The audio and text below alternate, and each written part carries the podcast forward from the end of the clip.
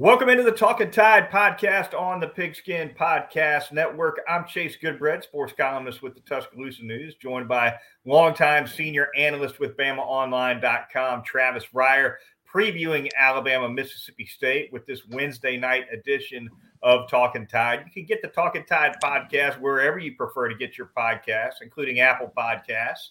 And as well, you can catch us live on Facebook or YouTube. You can find us on Twitter at talking underscore tide. Get quick links to all of our podcasts right there. That handle again, uh, T A L K I N, no G, uh, underscore tide. And there you have that.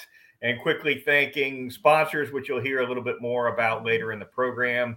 That would be Peterbrook Chocolatier of Tuscaloosa, North River Dental Associates, and DraftKings. And with that, Travis, we take a look at this Alabama Mississippi State game. The Crimson Tide and the Bulldogs each coming off of a loss. Alabama, of course, falls on the road to Tennessee. Mississippi State uh, took a step backwards against those Kentucky Wildcats. Uh, and this a game, I looked this up. Mississippi State has drawn Alabama coming off of an Alabama loss six times now in the Nick Saban mm-hmm. era uh, owing largely to the fact that that for most of those years, the SEC schedule makers placed MSU right after LSU on the Alabama schedule. I think four of those uh, six games have come off uh, an LSU game, but Mississippi State not unfamiliar, Travis, with the position of having to take on an Alabama team coming off a loss. Yeah, even last year after the Texas A&M loss in College Station, it was straight to Starkville for yeah. that Alabama team and yeah, I meant hit on that at BOL uh, earlier in the week too. It just seems like it's always Mississippi State for Alabama after a loss and a couple of teams dealing with turmoil and really a tragic set of events here in uh, in the Mississippi State program here in the last 24 hours or so is Sam Westmoreland, the 19 year old member of the Mississippi State football team, tragically passes away. And uh, Alabama still in the news for far secondary reasons uh, than than losing a, a teammate uh, and a friend and and a, a brother and, and and whatever else um, with the the lingering situation with Tennessee. So uh, it's just been a, a, rough week in a lot of ways, a weird week in some others, and, uh, we'll we'll see how this plays out Saturday night. The Alabama Tennessee game just doesn't want to die, right? Yeah, I mean, it's the loss that keeps on losing all year round, Clark. it's unreal. Uh, it's it's not been easy to turn attention to the Bulldogs for Alabama fans or media between the situation with Jermaine Burton, which Nick Saban addressed briefly on Wednesday, a disciplinary action of some kind that's obviously going to be handled internally after uh, a situation where he made some contact with a female Tennessee fan on his way off the field. And you had this video circulate, Travis, uh, this week as well from, not sure if you caught this one or not, but uh, a video that was shot from behind the goalposts uh, on the game winning field goal that appears to suggest that Byron Young might have got a piece of that thing. Yeah. Maybe, maybe that's why it was a wobbler. Yeah, that was a couple of things on that. I, I had some 1990 flashbacks on a couple of those plays because Byron Young, uh, if he didn't get a piece of it, it, it, looked like he very well could have because he came pretty clean right up the middle. If you watch the replay, yeah. Um, and that could have been a situation where Alabama gets a block and its own kick six, right? Maybe somebody scoops that baby up right. on the final play of the game and goes the other way and scores, but uh, it didn't happen. The yeah, given the trajectory and the lack of rotation of anything resembling a well-struck football, kicked football, you, you, had to wonder about that. But um, yeah, with the Jermaine Burton situation, I mean, obviously as rough and tough as it might be after a game like that, and even if you're dealing with some maybe personal frustrations, uh, you, you got to keep your hands to yourself. I know that's difficult. That being said, I don't know what the SEC is going to do about crowd control, specifically with Alabama, because people aren't mm-hmm. rushing the field for Vanderbilt wins. Okay, they're not right. rushing the field for beating South Carolina.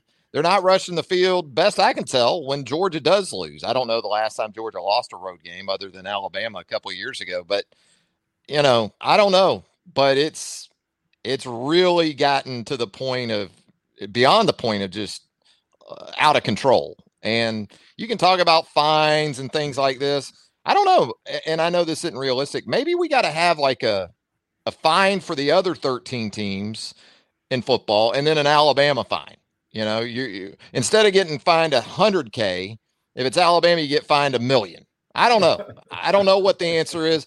I don't know if uh, the SEC should allot more money for security for road games involving Alabama. You know, do we need to do this thing like we do in basketball where you'll see after a Kentucky or a Duke loses right when the gun goes or the buzzer hits, you see them come out with these ropes right around the team to kind of keep them right. sectioned off and then they it's almost like a cattle you know move into the locker room or into the tunnel these are all things we got to consider as long as nick saban's in tuscaloosa it seems like because it's it seems like every one of these ramps up a little bit more and this is the fan base that did throw mustard bottles and everything else just a year ago uh, in a loss to Ole Miss. So I don't I don't really have a great answer. One of these days, a rip a rip down up field goal post is going to kill somebody or really really yeah. hurt somebody. Or too. you're going to have that. you're going to have people trampled to death. You know, like you've seen in some of the European soccer. I'm afraid anyway. I obviously don't want that to happen, but it's gonna it, if we allow this to continue on, or there's just no sense of order you know, after games like this, it, it, uh, uh, sadly, it's. I think you're right. I think it's inevitable.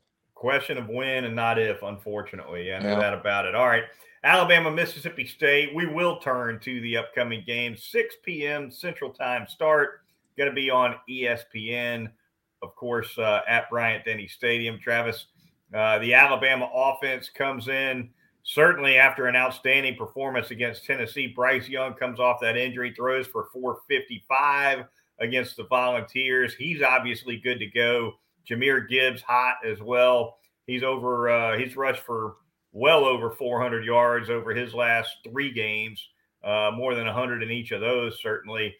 Uh, so Mississippi State's got his hands full, very much so on defense. And this is a Mississippi State defense, Travis, that – had higher expectations coming into the season. Had a solid year defensively last year. Brought back a lot of starters, um, and hadn't been terrible, but has been pretty average uh, in the SEC. I believe they're uh, middle of the pack at best, both against run and pass. Uh, and although they are five and two, that's probably not quite what Mike Leach was looking for. No, I think that fan base is really disappointed with the Kentucky loss. And when you combine it with the LSU loss earlier, you know, because I think if you're a Mississippi State fan this year, you're thinking we should be able to get a split of those road games, right? LSU and Kentucky. And uh, it just didn't happen. And really, both were games where at the half, Mississippi State was in a good spot on the road and just couldn't close out those games. And last week, it was Christian Rodriguez that literally ran over Mississippi State in that Kentucky win, even with Will Levis back in the lineup. So, you know, I love Emmanuel Forbes as a cornerback. I've talked about him, written about him in the past. And this is a guy with 13 career interceptions, five of them he's returned for touchdowns. So he's reminiscent of some Alabama corners from previous years, Chase, in that he not only picks off passes, he takes them to the house after he does it. Yeah, five picks for him on the year. That leads the SEC. He's got six pass breakups to go with that. Uh, I asked Nick Saban about him uh, just here this evening. Saban very impressed uh, with what he's done. He's a game changer, and you know if Alabama had uh, a monster wide receiver one, right, like like a Jameson Williams, for instance, last year, uh, maybe you'd expect to see Emmanuel Forbes just kind of shadow him wherever he goes that's not the case with this Alabama receiving corps, though. So you would think um, with the way Bryce Young has, has kind of spread the ball around to a wide receiving corps that's been inconsistent on the whole, uh, that we'll see Forbes not locked in on any one receiver, but but but matched up with. Uh, he's going to be he's going to play where Mississippi State wants him to play, and whoever's in front of him, that's easy, who he's going to get. Yeah, he is. He impressed me as a true freshman against Alabama two years ago, he took some serious lumps against DeVonta Smith as a first year guy.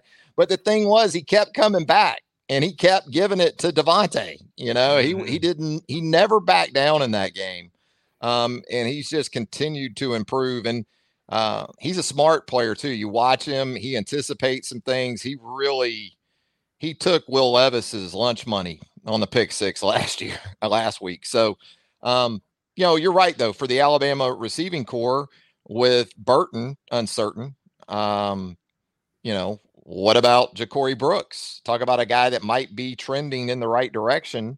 Chase yeah. had a couple of drops at Arkansas. Didn't see much of the field after that.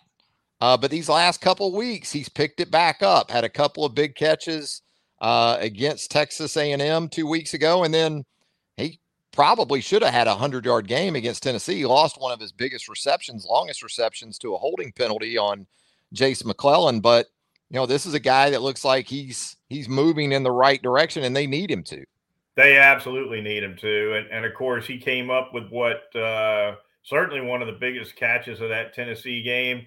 He's the guy that got him in field goal range with the catch at the end uh, to to set up Will Reichard's uh, failed field goal attempt from 50 yards. So yeah, Ja'Corey Brooks has been playing uh, better of late. Played really well against Vanderbilt. I think it was the week after that where he had uh, the drop issues. Uh, but that's something to watch uh, for sure. Uh, defensively for Alabama, Travis taking on Will Rogers, who's averaging 335 passing yards per game. Really big year, obviously, for Rogers. Spreads the ball a lot like Bryce Young. He, he likes to spread it around. Uh, his backs catch a ton of balls. His top two running backs have 62 catches between them, or 61. Talking about Dillon Johnson and Jo'quavious Marks. A lot of these completions for Will Rogers uh, aren't for a lot of yards at the catch point, uh, but but this air raid offense gets those guys in space and and forces a defense to make open field tackles, and it can be a matchup problem. Yeah, you do have to tackle in space, and those backs absolutely are critical. They've taken a step up. You know, you say this, and people kind of laugh under their breath, but uh, Mississippi State is running for about 95 yards per game this season. And I know, again, people hear that and go, wow, what, this guy's making a point about the Mississippi State run game. Well, it's pretty damn good when you consider two years ago, in Mike Leach's first season, they ran for 43 yards per game. And that's with the understanding, as you outlined, they throw it to the backs enough that it is essentially an extension of the run game. It's a it augments the run game, how they utilize those backs in the passing game. I guess the concern I have for Mississippi State this week is I think Dillon Johnson, uh, one of those two backs, along with Woody Marks, sustained a lower extremity injury in the first half at Kentucky last week. And I'm not sure how much we're going to see a Dillon Johnson this week. Maybe he'll be able to go, but it could be a situation where it's a whole lot of Woody Marks. And they like to use those guys in the game together, too. And I think Johnson, in terms of pass protection, probably the better of the two there. So um, Johnson gives them a little more thump than Marks does.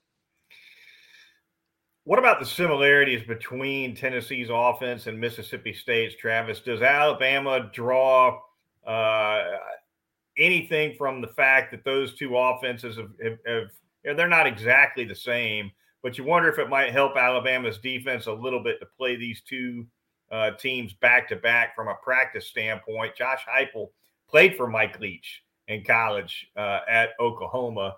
Leach mm-hmm. making mention of that earlier uh, earlier this week. Uh, and the air raid offense has so many branches and leaves on it now, and and, and coaches create cousins out of it, right? I, I mean, is one one is not necessarily the same as the other, uh, but I do think it could help Alabama's defense a little bit to be dealing with some of this stuff two weeks in a row. Yeah, some of the matchups that Mississippi State can get you in uh, are similar, but really for me, when I look at Tennessee's offense and I look at Leach's, it's like Leach's is your dad's cutlass and yours is the Tesla. yeah.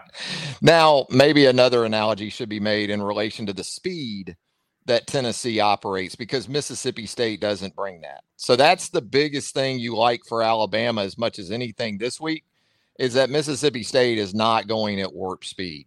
And that means you get opportunities to get your sub packages on the field more in a situational basis. As we talked about in the run up to Tennessee, that was going to be nearly impossible against that offense. This week, if you want to see the cheetah package, if you want to switch up between your nickel and dime, uh, I think pretty much you're going to be able to do that throughout the game. So that should benefit Alabama, which has been able to play a good bit of zone against Mississippi State each of the last two seasons and not need to bring extra guys, maybe some simulated pressures uh, at Will Rogers, but it's been tough for Rogers. He had a rough outing last week at Kentucky, and you know, in the last two games, the first two games that he's played against Alabama, he's thrown five picks, two of which were returned for touchdowns. So this has been a little bit of a house of horrors situation for Will Rogers.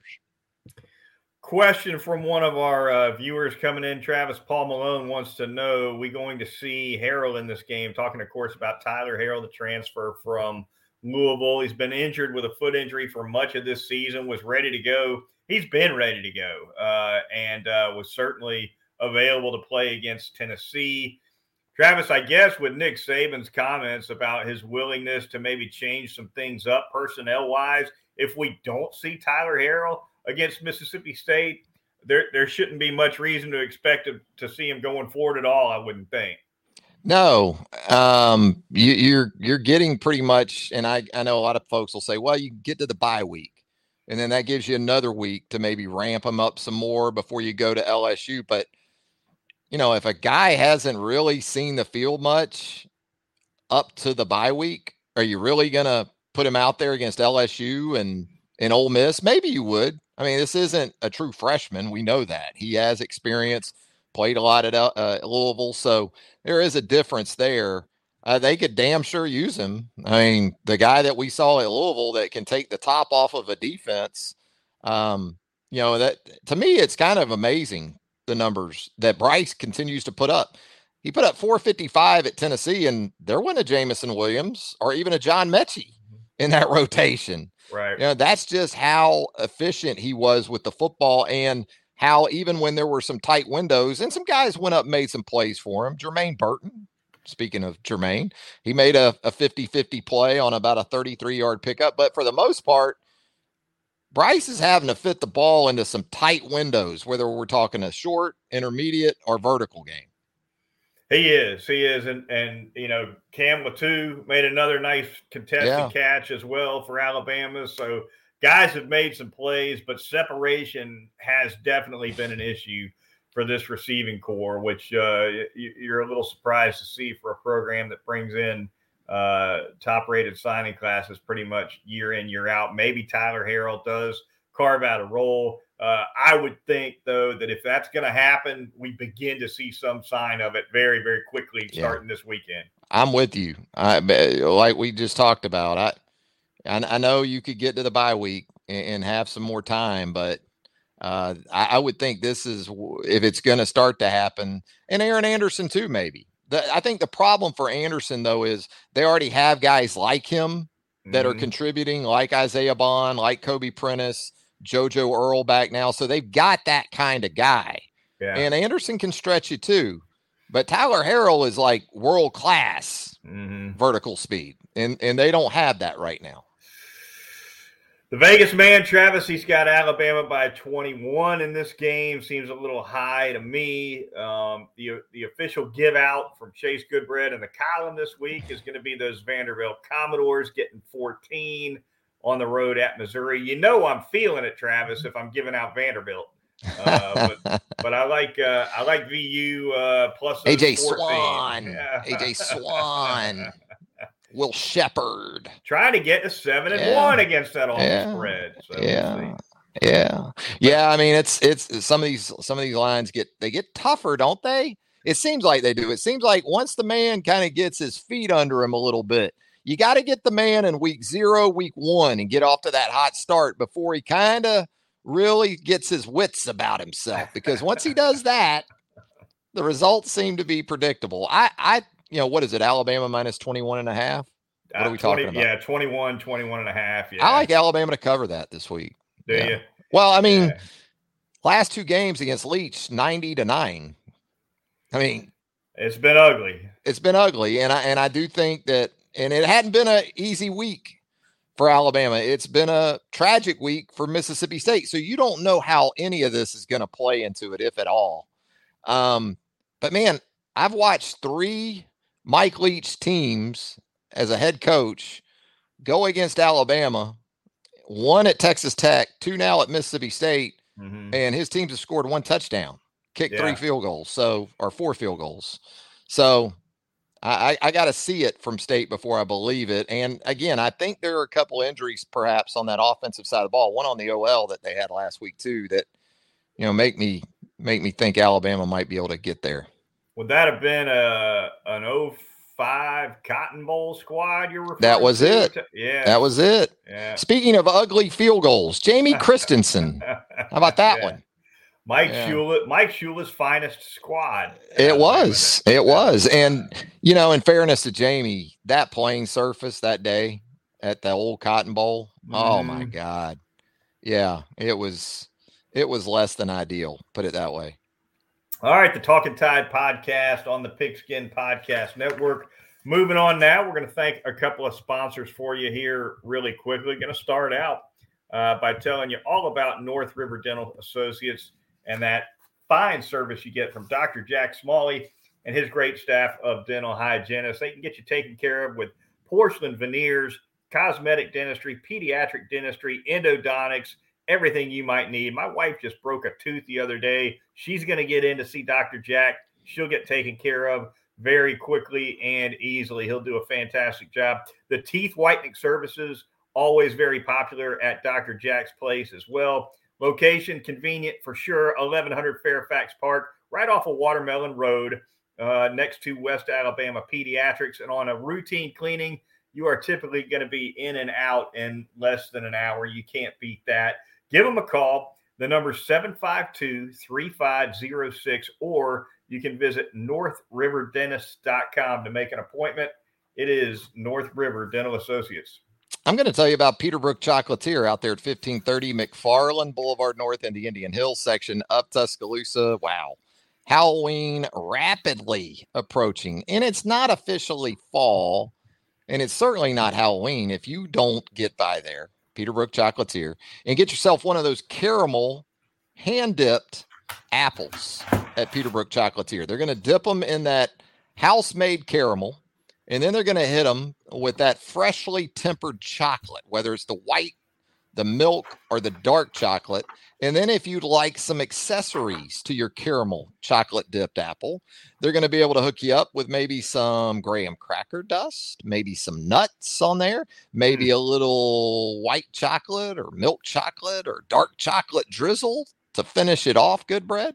They got you covered. Peterbrook Chocolatier, 1530 McFarland Boulevard North in the Indian Hills section of Tuscaloosa. If you got a sweet tooth, and I and yours truly certainly does, uh, there's no better place to go in Tuscaloosa than Peterbrook Chocolatier. Finally, going to tell you all about DraftKings, our corporate sponsor of the NFL action in full swing now at the DraftKings Sportsbook, an official sports betting partner of the NFL. We're talking touchdowns, big plays, and bigger wins as new customers can bet just $5 on any NFL team to win and get $200 in free bets if they do. Use that promo code TPPN. That'll help us out here, and they will get you taken care of. Lots of great action in the NFL this weekend. You got Falcons at Bengals, you got Bucks at Panthers, Browns at Ravens, Jets at Broncos, those Packers trying to get on track on the road against the Washington Commanders. Plenty of games, plenty of lines. So download that DraftKings Sportsbook app now. Use the promo code TPPN and you'll get $200 in free bets on a $5 bet if your team wins when you place that bet on any game with promo code TPPN only at the DraftKings Sportsbook, an official sports betting partner of the NFL. Minimum age and eligibility restrictions apply. Travis, we will dive into a couple of SEC games this weekend really quickly here. Kind of a light slate. Uh, the uh, highest occurrence of idle weeks in the entire SEC schedule is this week. We got five SEC teams sitting this week out. No other uh, week of the season has that many. Uh, so a light schedule for sure. Even lighter considering Tennessee is taking on UT Martin. You want to talk about the game that won't go away? You think they're not? Ta- you think they're not going to keep talking about Alabama for another week with UT Martin coming to town in Knoxville? Come on. Well, and you know what? You got Ty Simpson's dad as the head coach at Tennessee Martin. So you can't get away from the Alabama That's right. connections. Yeah, Jason uh, Martin, head coach of the Skyhawks, I believe they are of UT Martin. So yeah. Um, you know, I think Ole Miss LSU has some potential. Good bread. what about you? I like that game. Um, that's you know, Texas A&M. You never know with Texas A&M and South Carolina playing at home. I mean, yeah, there, there's the potential there. Even Vanderbilt, Missouri, other than Tennessee going non-con against UTM, uh, game should be competitive. I don't know. I'm, I guess I'm not expecting Alabama, Mississippi State to maybe be as close as you do. Ole Miss and LSU, I think, does have a lot of potential to be competitive. I think Ole Miss can hang there. And look, LSU's run defense has not been good this season, mm-hmm. and that mm-hmm. does not bode well against Ole Miss, which is running the ball on pretty much everybody. But it is at LSU. It's a tough place to play. Uh, you, you, you, Ole Miss is still Ole Miss. You question whether or not they're going to stumble at some point. And it's getting a little late for them to stumble, but uh, Death Valley is one place where it can happen to anybody. So I do think that'll be a close game. I look at A and M in South Carolina, Travis, and, and that just screams to me the kind of game that Jimbo cannot afford to drop. I mean, you. I mean, that he's Teflon Coming off Jimbo. The. I know. Coming yeah. off the bye. Yeah. you can not if you're Jimbo, you can't you can't drop that one. I don't no. care if it's on the road.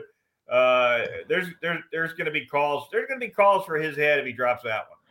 This is a this is the potential for a Shane Beamer special too. You know, get the boys fired up. Um, you know, South Carolina has a road win at Kentucky. So it's certainly reasonable to think that the Gamecocks can pull this one off at home. I, am with you. I don't I don't trust A and M a bit. I, I don't. Yeah, I'm I'm not picking South Carolina to win this game either, but mm-hmm. um, I, I, don't trust the Aggies here either, because the last time we saw the Aggies, yeah, played Alabama tough. You know, it looks like they got this thing maybe going in the right direction. Yeah, we'll see.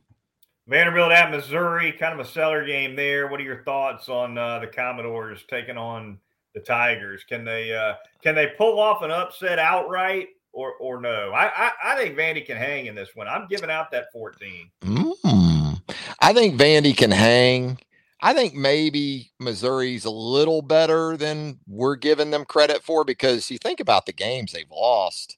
They either gave away a game at Auburn or, you know, look at the close losses Georgia, Florida on the road. Um, not that Florida's world beaters. We saw LSU go into the swamp and win last Saturday night, but um, yeah, I, I, I think this game the, the, the similarities are are many. I think uh, even in the team colors and even in terms of maybe roster strength. That is going to do it for this edition of the Talking Tide podcast. We're going to be coming a quick programming note for you. We're going to come at you uh, with our Alabama Mississippi State recap episode a little earlier than usual on Sunday. So you can look for that uh, on Sunday afternoon rather than late Sunday evening. So looking forward to that. That'll be the next time Travis and I come back at you. So for Travis Reier of BamaOnline.com, I'm Chase Goodbread, sports columnist with the Tuscaloosa News. And we will talk to you Sunday afternoon here on Talking Tide.